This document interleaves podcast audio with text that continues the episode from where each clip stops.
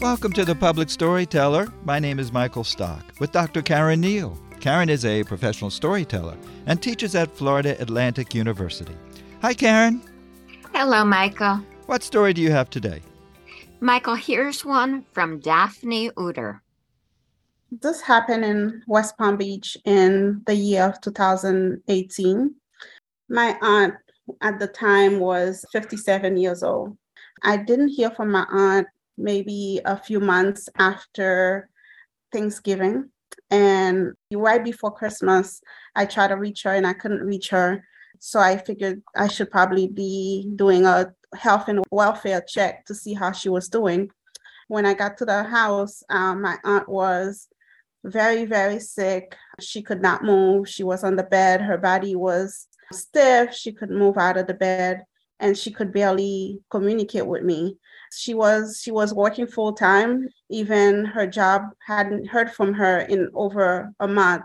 We were in shock. She hadn't been at work either. She's also a caregiver to her husband who is blind. So I didn't know what to do. I ended up calling and getting her to the hospital.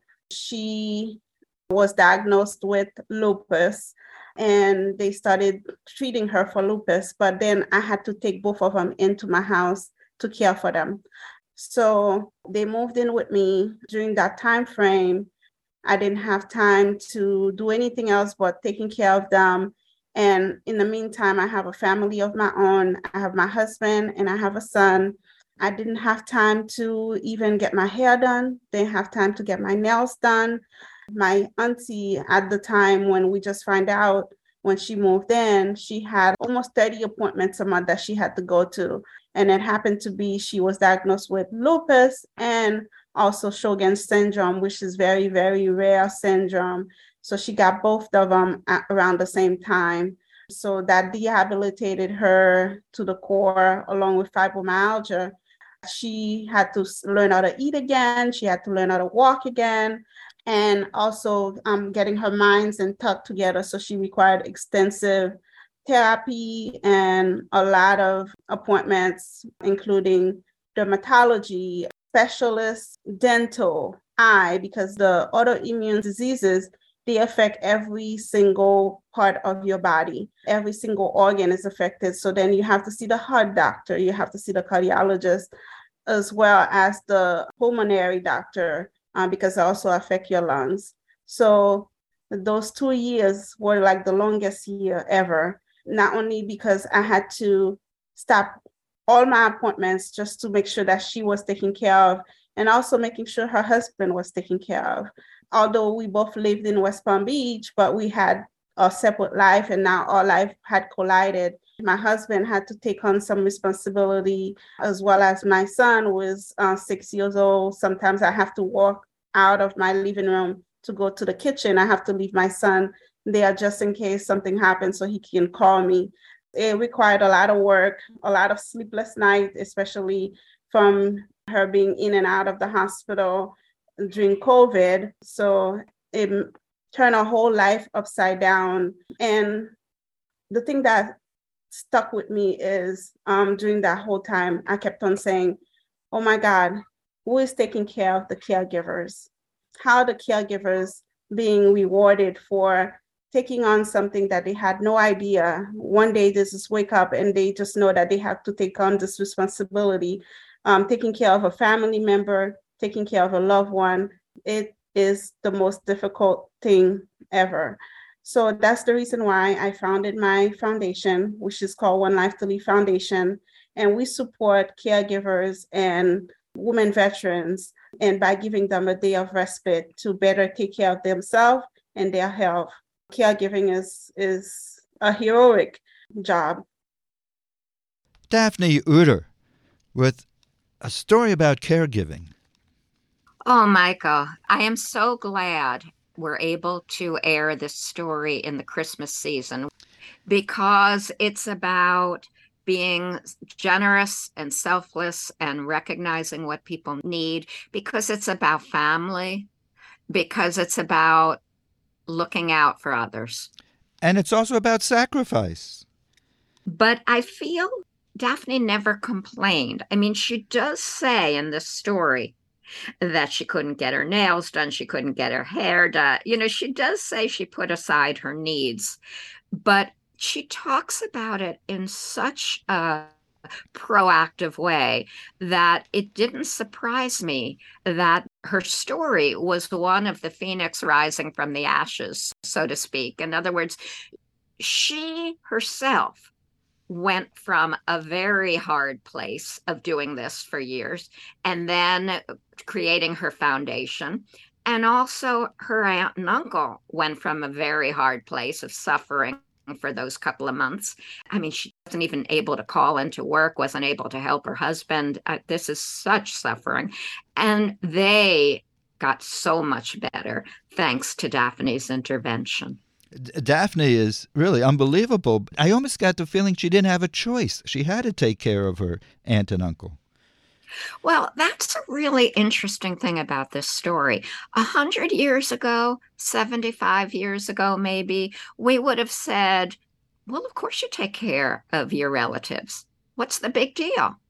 Everybody does that. But everybody does not do that today. And one of the reasons is that women who used to bear the brunt of that are working in numbers far more than they used to. People, although children are moving back into the home, adult children, and presumably are able in some way to help with aging relatives, it is really, really a hard thing to do to take care of aging relatives in your own home. And I think that's why when she recognized that, she did something about it. She started a foundation, One Life to Lead. The caregiving took two years out of her life that, that distracted her from her own family and her own needs. So uh, I'm sure this foundation is there to support other caregivers.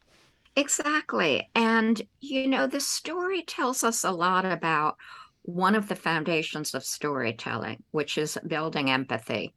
We've got to care about the hero, heroine, uh, whatever of the story. We've got to care that this person has needs just like we do, and we have to identify with the person going through whatever struggle it is in a story.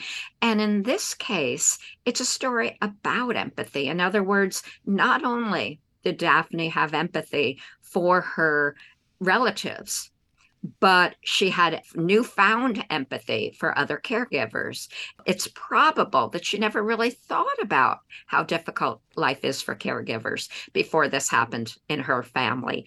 And now she's helping others. And wouldn't it be wonderful if everybody had empathy for everybody? Of course, we don't. We only feel empathy when we are made to feel empathy about a particular group of people or a particular person. And she had no choice. You're right, but look what she made out of it. Uh, and it's it's a situation that could happen to any of us. Uh, I I, first, I certainly would want to be cared for if I was incapacitated, but I I don't know how good of a caregiver I would be. One other interesting part of this story you know that old expression i hate to use cliches but that old expression it takes a village. It wasn't just daphnee. It was her six year old son. It was her husband. The whole family got involved. That is another aspect of the story and of caregiving because if your whole family isn't involved in the solution to give another cliche here, they are also part of the problem. If they were expecting things from Daphnee and were not ready to help, it would have made life even more difficult for Daphnee. So I'm going to suggest that Daphnee's story is not just a story of a role model for those of us listening, but is also a story of excellent parenting. In other words, her son will never forget that he got involved. Now, I'm sure he wasn't always thrilled about it, but when you're six, maybe it's fun. Who knows? Maybe it gives you a responsibility that you wouldn't have had. And maybe he has very good memories of that. But whatever his memories are, he knows how you behave with people who are ill and he knows how you behave with family. And that makes this a very important story. Well, thank you for bringing Daphnee's story to us, Karen. If other folks in South Florida would like to share their South Florida story, how can they get in touch with you? Send an email to me at c that's N E I L E, at fau.edu. I don't need a summary of your story. All I need is a request for the very simple instructions. Further contact information is at our website at wlrn.org. Click Radio and the Public Storyteller. Thanks, Karen. Thanks, Michael. See you next week. Dr. Karen Neal is a professional storyteller and teaches at Florida Atlantic University. My name is Michael Stock. The Public Storyteller returns next Sunday.